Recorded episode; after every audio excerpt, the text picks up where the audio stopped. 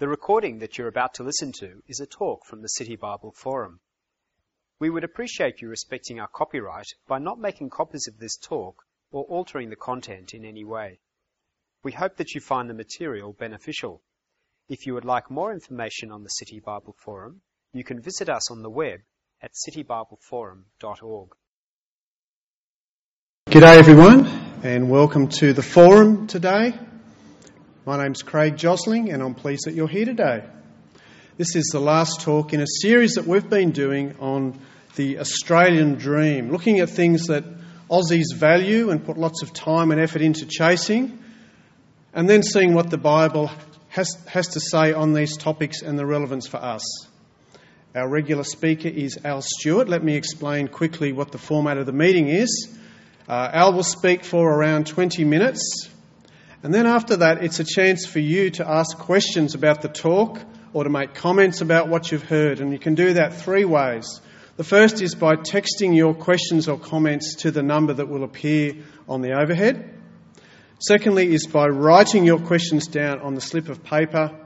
And at the end of the talk, just hold them up and someone will collect them and pass them on. Or you can just stick your hand up and we'll take questions from the floor using the, the roving mic. The title of today's talk is The Castle Are We Dreaming? My name is Dale Kerrigan, and this is my story. Our family lives at 3 Highview Crescent, Coolaroo. Dad bought this place 15 years ago for a steal. As a real estate agent said, location, location, location, and we're right next door to the airport. It will be very convenient if we ever have to fly one day. Dad still can't work out how he got it so cheap. It's worth almost as much today as when we bought it. Our Crescent was going to be the heart of a major housing development, but it never got up. They reckon the planes put people off, them and the power lines. Not Dad. He reckons power lines are a reminder of man's ability to generate electricity. He's always saying great things like that. That's why we love him so much. Dad is the backbone of the Kerrigan family. He made our billiard table. Dale. In fact, he's built half this house. He's always planning extensions. I reckon we need a patio. Oh, Dale, how, how about we finish the back room first? No, I'm waiting on some cheap cladding. I reckon we give the patio. Dad is a tow truck driver, one of the best in the game. Steve is an apprentice mechanic.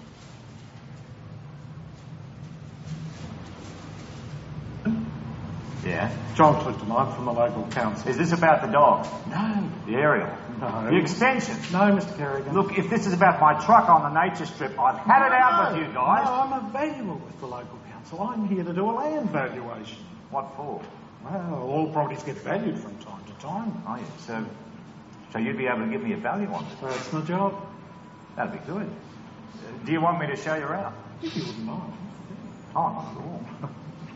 be pleased. Between you and me, I reckon values around here are... As you can see, I've put a fair bit of work into it. Would you like me to point out the features as we go along? If you wouldn't mind. You see that lace up there? Yeah? Fake. Plastic. Gives the place a Victoriana feel. The chimney? Fake too. What is it there? Charm. Has a bit of charm. Size that aerial. That's a big aerial. What do you think? Add a bit of value? Hard to say. You can overcapitalise, can't you? That's a huge aerial.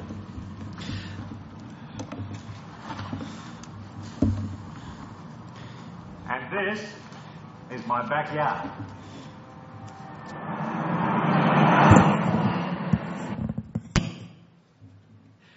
I'm sorry to stop it there. We could probably spend the next 20 minutes watching the castle quite happily. Uh, if you're one of the three people in Australia that haven't seen it, uh, I can recommend it. It's a great show. Uh, the Australian Dream, all about housing and land. Uh, last Friday, as I was, uh, I was going to say driving on the M5, as I was sitting in the M5 car park out, uh, out towards Liverpool, there was a, a show on the ABC Radio 702 where Richard Glover interviewed David Malouf, the Australian author. And David Malouf was talking about uh, the colony, or the, the convict colonies we began here in New South Wales, And what he said was at the end of, uh, at the end of people's sentence, once they'd done their seven years, most of them really couldn't afford to go home, but most of them didn't want to for the simple reason that at the end of your sentence you were given 50 acres of land. And it was their first time to ever, their only opportunity that they would ever own land and kind of, you know, put down roots. Here's what Richard Glover said. He said, I want to fight the quarter acre block and its continuing power over the Australian ma- imagination. Has it created a kind of optimism and materialism in Australia? David Malouf's answer Yes, I think both of those, but it's interesting because basically this was a country we sometimes presented to ourselves as being hostile to people. But the idea of owning a bit of it so that you actually put down roots in it and it becomes home really is, if there's anything we could call the Australian dream, that's it. And I think the relationship between Australians and land is a very complex and paradoxical one which no one has really fully explored. Now, he's right. I think he's right. The essence of the Australian dream is to own the, the house, the land, the, the package. Google thinks that as well. If you uh, Google uh, Australian Dream 1950s, what comes up? House after house. Uh, you've got the, uh, the magazine with the Great Australian Dream and the Holden, and, and there it all is. Uh, now, I don't think our relationship with the land is the same as kind of Indigenous Australians uh, or even people who've been farming for multiple generations on the land. But there is something special. Even the Australian Bureau of Statistics uh, says this Home ownership is wi- um, a widely held aspiration in Australia, providing security of tenure and long term economic benefits to home, uh, owners. But more than that, owning a home can also bring social and cultural benefits, such as a sense of belonging. There's something about it, isn't it? Owning a home is not just economic, it's about belonging somewhere, about home. If you're fortunate enough to have a family home that you grew up in, spent a lot of time there, that's a special place. We live down at Matraville, the undiscovered jewel of the eastern suburbs. I don't want to boast, but in our house at Matraville at night, you could hear the reversing beepers on the forklifts at Port Botany. It's just this beautiful romantic sound in the distance. Anyway, we lived there for 16 years, and few, four or five years ago, we had no, only three years ago, we had to sell that house. Long story. I was really surprised at the emotional, kind of how emotional our kids were, or two of them anyway, about selling that house, even though they'd moved out and left home. That was home, was where they belonged. So, a place to belong, and I wonder if it's particularly important in Australia, in a nation of migrants, and we, we certainly are, that it's to own a part of it and, and put down roots. And I think that is why it's so difficult for elderly people to leave the family home and go to some kind of, you know, uh, assisted living or old folks' home or whatever you want to call it. It's not just that it's a one way ticket, no one ever comes back, but it's leaving where I belong, it's leaving home. So, how are we going in terms of home ownership? Let me show you a statistic that I found really surprising. In terms of, over the last couple of weeks, we've seen that depending on how you measure it, we are either the wealthiest country in the world in terms of assets, uh, median assets, 50% above, 50% below, the, the wealthiest, or we're the second wealthiest in average wealth per person.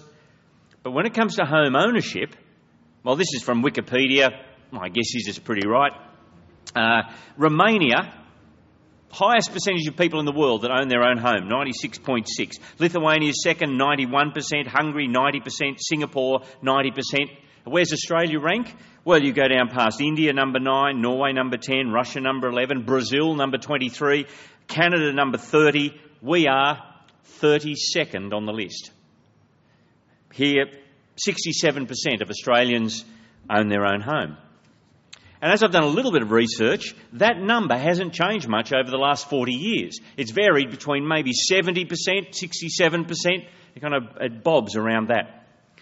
Half of us, half of Australians, that, um, uh, well, half of that 70% own their homes without a mortgage. They've paid off the mortgage.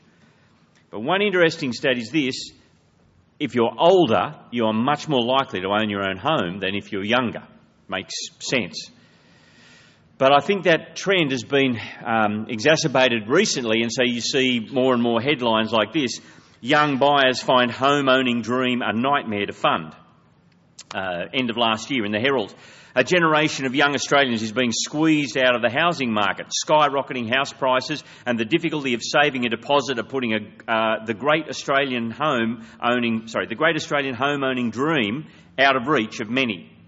In fact, in January last year was the lowest level of first home buyer um, uh, sorry, lowest level of first home buying in, in uh, time since the stats have been recorded. Only 773 dwellings. So it really hit rock bottom in January of last year. Uh, I tell you what we've done to home prices in the last 30 years. Well, let me show you. We've just kind of doubled our house prices relative to wages. In the 1970s, it took five times average earnings to buy a house.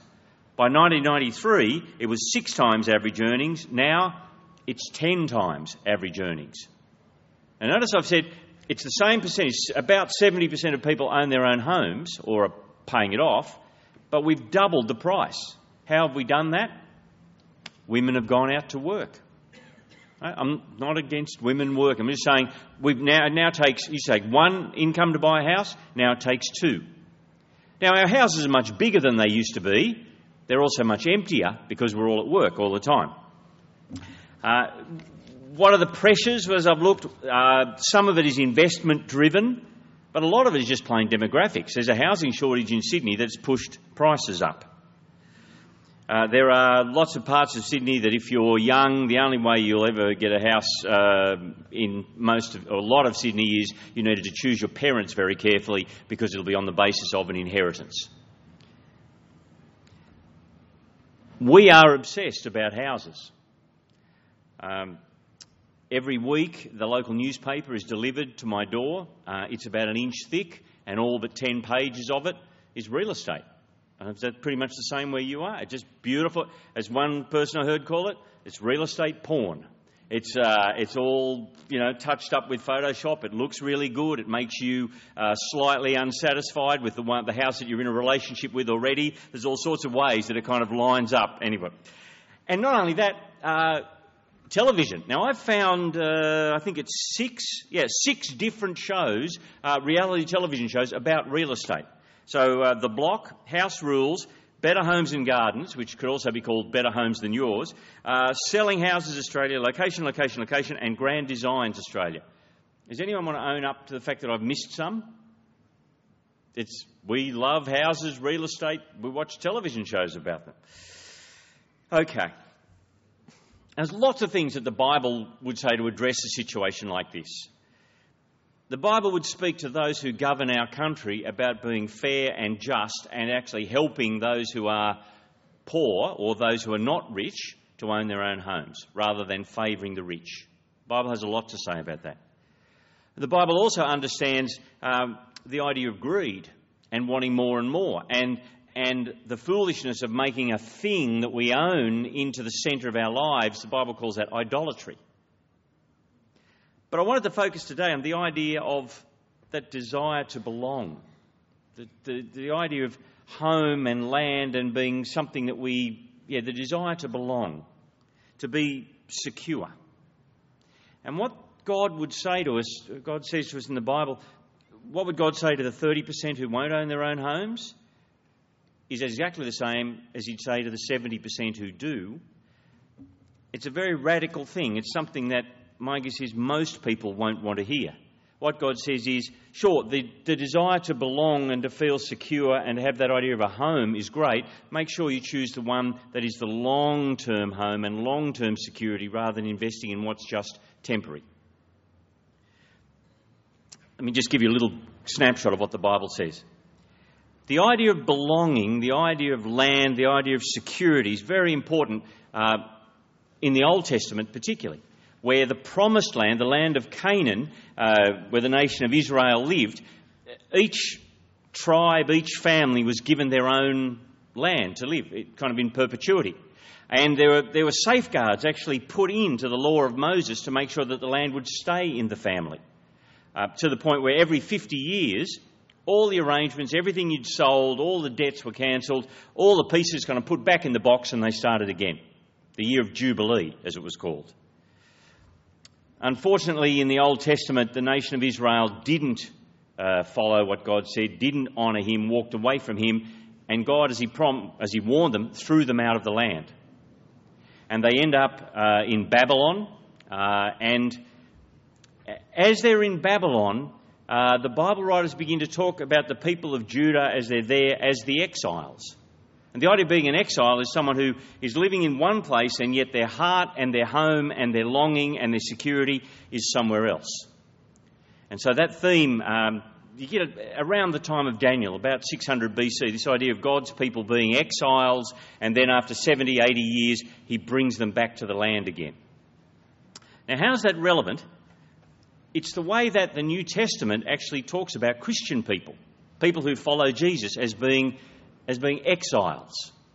Uh, let me show you. It's, um, it's in your program. If, you, if you'd like to look uh, on the inside fold of your program you were given, there's two parts of the New Testament. The letter of 1 Peter, or Peter's first letter that he writes to Christian people. Notice what he calls these people who had become followers of Jesus. Uh, it'll be on the screen or in your hand. 1 Peter chapter 1, he says, Peter, an apostle of Jesus Christ, to God's elect, exiles, scattered throughout the provinces of Pontus, Galatia, Cappadocia, Asia, and Bithynia. Uh, where are all those places? Well, here's a map. Effectively, it's modern day Turkey, what was then called Asia Minor. But you can see where all of those different provinces were. Did you notice what he calls them? Exiles. It's not that they have moved out of where they were home, they have always lived in these places. But what's he saying?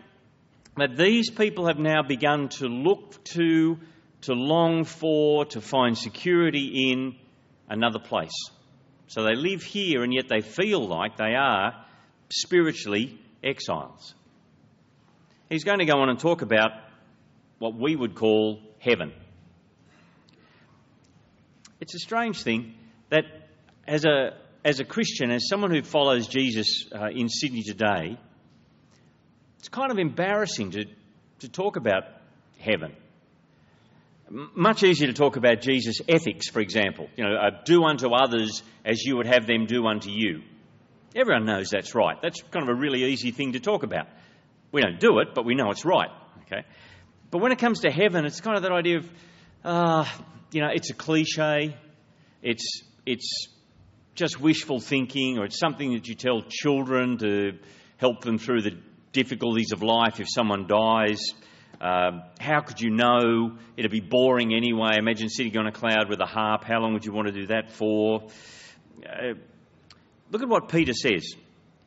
And look at what he says about how you would know that this is the case. How do you know it's true?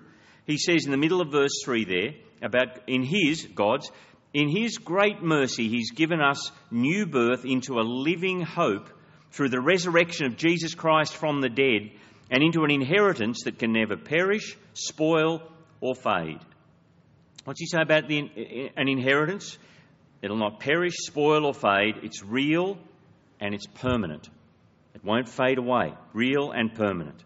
And how can we know? Do you notice in the middle of verse 3 he says, uh, a living hope through the resurrection of Jesus Christ from the dead. The resurrection of Jesus is, is like a, a stake driven into history. And the evidence that it happened is very strong. Okay? My frustration over the years has not been trying to get people to realise the evidence is strong, is getting anyone to look at the evidence. But you look at the evidence, and it doesn't take too long. Uh, in fact, my colleague Ian Powell is starting a, uh, short course for the curious uh, over the next few weeks. If you wanted to go along, Ian can walk you through that, talk, talk with you, we'll give you something to read. But he says, Jesus promised this inheritance to those who would follow him, promised um, uh, heaven, if you like, and he rose again from the dead to show that he did conquer death, that what he says is true. And Peter's saying, That's happened, I've seen it, you know this is happening. There's all sorts of different ways that uh, Jesus in the New Testament talk about the idea of heaven. Uh, sometimes uh, you know, Jesus will say, I'm going to prepare a place for you. Or sometimes it's talked about as a wedding feast, kind of a great banquet that'll be fun. Sometimes it's talked about the kingdom of God, the idea of knowing God personally as God, as God reigns. Sometimes it's called the new creation, uh, sometimes the city of God. Uh, the Apostle John a, gives us a vision of it. If you look at uh, the other part of the Bible, it's printed out there uh, in your program. At the end of the book of Revelation, John has a vision of uh, the new creation, as he calls it. Let me read it to you. It's, it's picture language, but you get, the, you get the vibe. He says, chapter 21, Then I saw a new heaven and a new earth. For the first heaven and the first earth had passed away, and there was no longer any sea. And I saw the holy city, the new Jerusalem, coming down out of heaven from God, prepared as a bride, beautifully dressed for her husband. And I heard a loud voice from the throne saying, Look, God's dwelling place is now among the people, and he will dwell with them. They will be his people, and God himself will be with them and be their God. God will be there. And notice what's promised. What will it be like? Verse 4 He will wipe every tear from their eyes. There will be no more death, or mourning, or crying, or pain, for the old order of things has passed away. You know, it says He'll wipe every tear from their eyes. Have you ever thought just how close you have to be to someone to do that? You can't do it by Facebook, you can't do it by email, you can't do it over the phone. You've got to be close to someone and, and very, very gentle. You wipe the tears from a child's eyes, you have to be very careful. And what's he saying? That God will be with his people and God will do that. He'll wipe every tear from the eyes. This is for those who follow Jesus. Wipe every tear from their eyes. And there'll be no more death or mourning or crying or pain or cruelty or injustice or selfishness or loneliness. And the promise is it'll be real and physical. The way that Jesus rose, God will raise his people who follow Jesus. That's the promise. Now, of course, if you believe that, and truly kind of if you believe it and digest it, you will long for it. You will feel like an exile here, and as you long for that. Of course, not everybody believes that. Uh, here's a quote from Tim Ferguson. Uh, he was in the Doug Anthony All Stars. I'm not sure what he's doing these days. A comedian, you see his face on uh, on TV, and he's got quite a turn of phrase. Let me read you what he says about the afterlife or his unbelief in that. Tim Ferguson says, I don't believe in life after death. It's just too improbable. Don't worry, refusing to believe in the afterlife is not as bleak as it seems. You see, those who think they can cheat death never live life to its full. You can't live each day as if it's your last if you think you'll never have a last. The smug self assuredness that goes with belief in eternal life robs the religious of the mad, scrabbling desire to make this life the single definitive expression of who we are. We have one chance of getting life, life right. Isn't that a greater challenge than avoiding sin so we can get a cloud, a harp, and all the chocolate we can eat at the end? But I wonder if I might put a, an alternative view. He was a young man when he wrote that. 33, I think it was. Not that a young man can't be right, but just put 20, 30 years on that. And I'd want to ask how long can you live each day as if it's your last before it dawns on you that if this is all there is, nothing that we do really, really matters, it'll all fade away. You take a walk through an old cemetery and look at the headstones and then think, where's their scrabbling desire to make this life the single definitive expression of who we are? And it's just, it's dust. And no one remembers. As you get older, you realise just how temporary we are. I've got a friend uh, who's 80, 84 He's a great bloke. I love spending time with him. But as I talk with him, his peers are dying or they're in nursing homes or they have dementia. Where he worked is disappearing. His whole life, he can see how temporary it was. Even Bruce Springsteen knows that. Now, if you know me, uh, there'll be people around rolling their eyes. I've been very, very self controlled. This is the only Springsteen quote this year, okay? All right. But uh, Springsteen uh, did a concert um, at the Giants Stadium in New Jersey uh, as they were about to. His, This is America for you. The stadium on the right was too small, so they knocked it down and built the stadium on the left. Uh, okay. They had a concert in the stadium on the right before they knocked it down in 2009. Springsteen wrote the song Wrecking Ball as they were about to demolish the stadium. It fits. Basically, it's about the stadium and yet it's about all of our lives. Here's what he says. Now, when all this steel and these stories, they drift away to rust, and all our youth and beauty have been given to the dust, when the game has been decided and we're burning down the clock, and all our little victories and glories have turned into parking lots, when your best hopes and desires are scattered to the wind and hard times come and hard times go. And the song basically says, Bring on your wrecking ball and we'll fight it. But, Bruce, you, you can't in the end. Stadiums turn to dust, and houses turn to dust, and we turn to dust. And what does Peter say in his letter? There's a living hope. A living hope because Jesus rose from the dead and he's promised an inheritance to those who will follow him and trust him. And you know what? It's, it's not just pie in the sky. That hope reaches back and makes all the difference now. It, it means you can, you can sit light at all of the stuff that we own and not be owned by it. It means that when you're in the middle of a really hard time, you know it's only temporary and you can look past it. It means that you, everything you value kind of is, is affected by what will have value in eternity. So, what would Jesus say? Owning a house is a good thing, okay?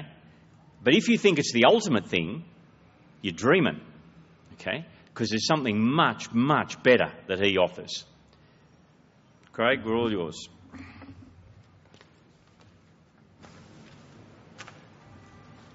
Thanks, Al. Okay, it's now your turn. I'll give you a few minutes to think about Al's talk and to consider whether you have any questions that, that you'd like to ask Al or comments to make about, about what he said, about the home being the place where we have a sense of belonging, land, heaven. Do you believe in heaven? Do you believe in Al's take on why there is a heaven or what it's going to be like? So I'll just give you a few minutes to digest what's being said and to send in your questions to the SMS number there or to write them on the slip of paper inside the program. Just hold it up and uh, Peter will wander around and collect them. Oh, actually, we'll get Mark to do that. Or in a minute or two, if you'd like to ask a question from the floor, just stick up your hand and I'll bring the mic over to you.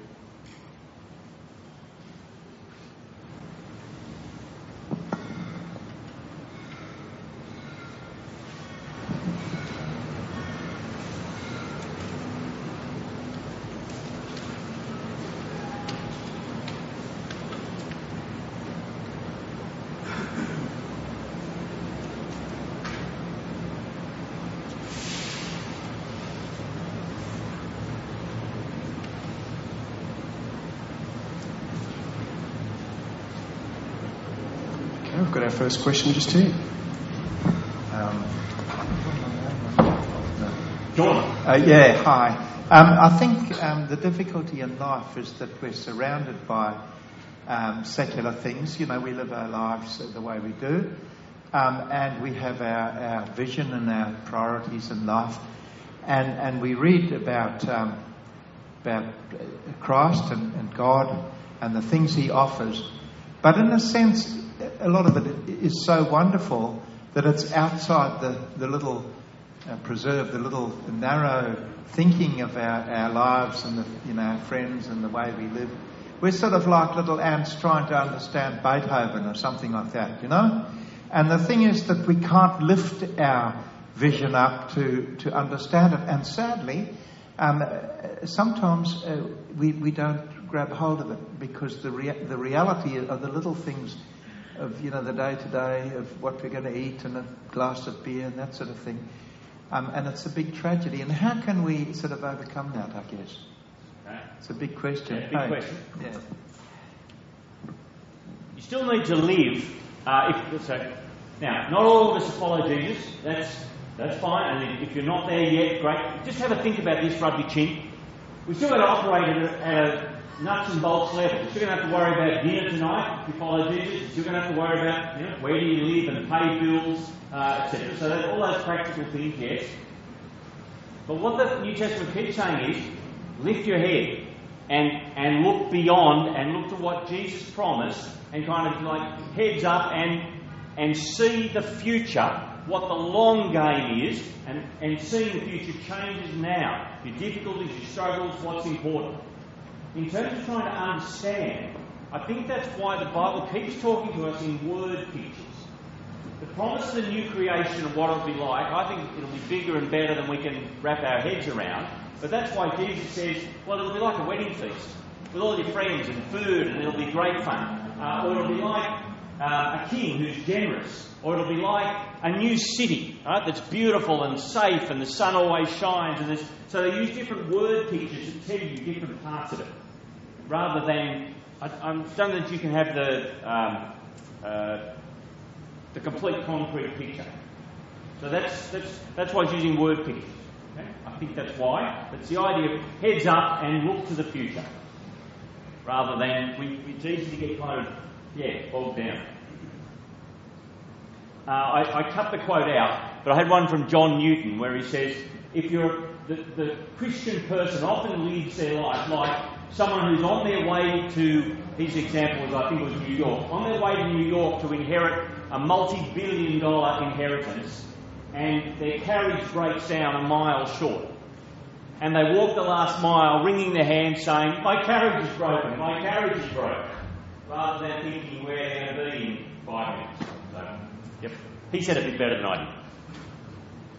Okay, there's another question. Is it wrong? To, is it wrong, therefore, to to own an, an earthly castle, a house, if you thank God for it? No. There you go. Uh, no, not at all. Uh, not wrong to own a house or, or even houses. The problem comes when they own you. I, I think that's, that's the point. Uh, we call on to be financially wise, um, to save, to own stuff is good, to make wise financial decisions. It's not wrong to be wealthy, it's just dangerous and a little seductive because it's so easy to end up with your wealth and your money as the centre of your life and where you look for security and significance rather than in knowing God. So, nothing wrong with owning a house. It's when your house owns you. Uh, oh, yeah, pal. Alan, um, just on that last comment, why isn't it wrong for you to own two houses? When you mentioned it's not wrong owning a house or a few houses. When if, if people own two houses, it's going to be so much harder for other people to own one. Why? It would seem to be. It's like if I, if I own, if there's only ten coats for sale and I take two and it's cold, that means someone's not going to get one. That's a good question. And I thought of that since I opened my mouth with it. um, it seems to me that in the, it seems the Bible's worldview that it's not wrong for people who work hard to accumulate wealth as long as they're generous with it. It seems to me that. And so, um, I probably need to say, because my beautiful wife owns some real estate, and uh, she's inherited that and is part of the family. And yet, what's she done? Well, she's put people in that long term, uh, people that she knows need a hand, and some of them is like protected tenants. So she's. So maybe I need to acknowledge the conflict of interest there, but that's that's what she's done with that. Uh, now, I think there is a point where, as a nation, we could make it much easier to for people to buy houses but there's going to be great political costs to the government that makes those changes, negative gearing, etc. Now, the full implications of that, you need Ross Gittins here, not me. Now, if that's not a good answer, I've got to say I've got skin in the game, I guess. I think the Kathy answers. That yeah, so that's what she's done, trying to be generous with that. Um, but it's a fair question. Someone's asked, asked for you to comment on Tim Ferguson's views that if you believe in a life in life after death, that you won't live life to the full every day here. Ah, uh. Okay. It's a clever quote from him, isn't it? That's why you want to actually put articulate people who are, you know, opposed to you want to give that some airtime. I put it back to him and say, if you believe that nothing you do now is particularly going to matter in the long run, and it's all just going to end up dust in the wind, why would you bother? And especially, why would you bother being moral or right or wrong, um, and caring about right and wrong, rather than just be selfish and hedonistic? If you believe that what you do now has value into eternity, and your actions and so on will be rewarded by God and will have uh, value for other people and so on into eternity, then that actually brings kind of that electricity into how you live now. So I, I'd actually see it as the other way. But then that's not a surprise, as I would. Okay? So it is a worldview thing. But I say to Tim Ferguson too, you go visit an old people's home, or you go visit a dementia ward, and you tell them to live every day as if it's their last. When you are, it's a different story. Thanks very much, Al. That's all we've got time for today. Uh, just before you go, I want to tell you about three things.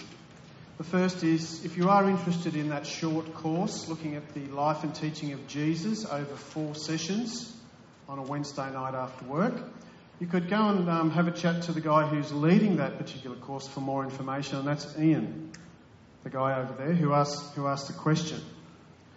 Secondly, next Monday night, uh, we've booked a theatre and we're showing the movie The Son of God, and there's still some tickets available for that. And also, we have a few complimentary or free tickets to uh, give away. And if you're, if you're interested in going in the draw for those, you would just, just need to put your name and contact details on the back of yeah, one of the flyers and give it to myself afterwards, and we'll put you in the draw, and you might get one of the complimentary tickets. And thirdly, we've got a really exciting forum discussion or panel discussion next week on the topic Is it loving to stop the boats? Now, this is a controversial and quite emotional issue in our society. Should we stop refugees, asylum seekers, freeloaders, whatever your view is on coming to Australia? So we've got a three person panel here next Thursday, same time, and they're from different perspectives. So there should be, yeah, it should be an interesting discussion.